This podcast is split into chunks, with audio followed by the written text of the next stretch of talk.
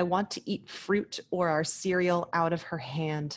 I want to be in her lap as often as possible. The way she drags her finger down my belly is a sign of true affection. It makes me feel special, not needy or annoying.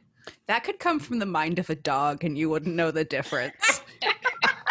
It's Read it again, up. but from the point of view of a dog. Four women, one podcast, and another hard stack of romance novels. The Kinky Ladies Book Club is back in the sack with new episodes coming September 1st. Until then, keep it kinky, book club.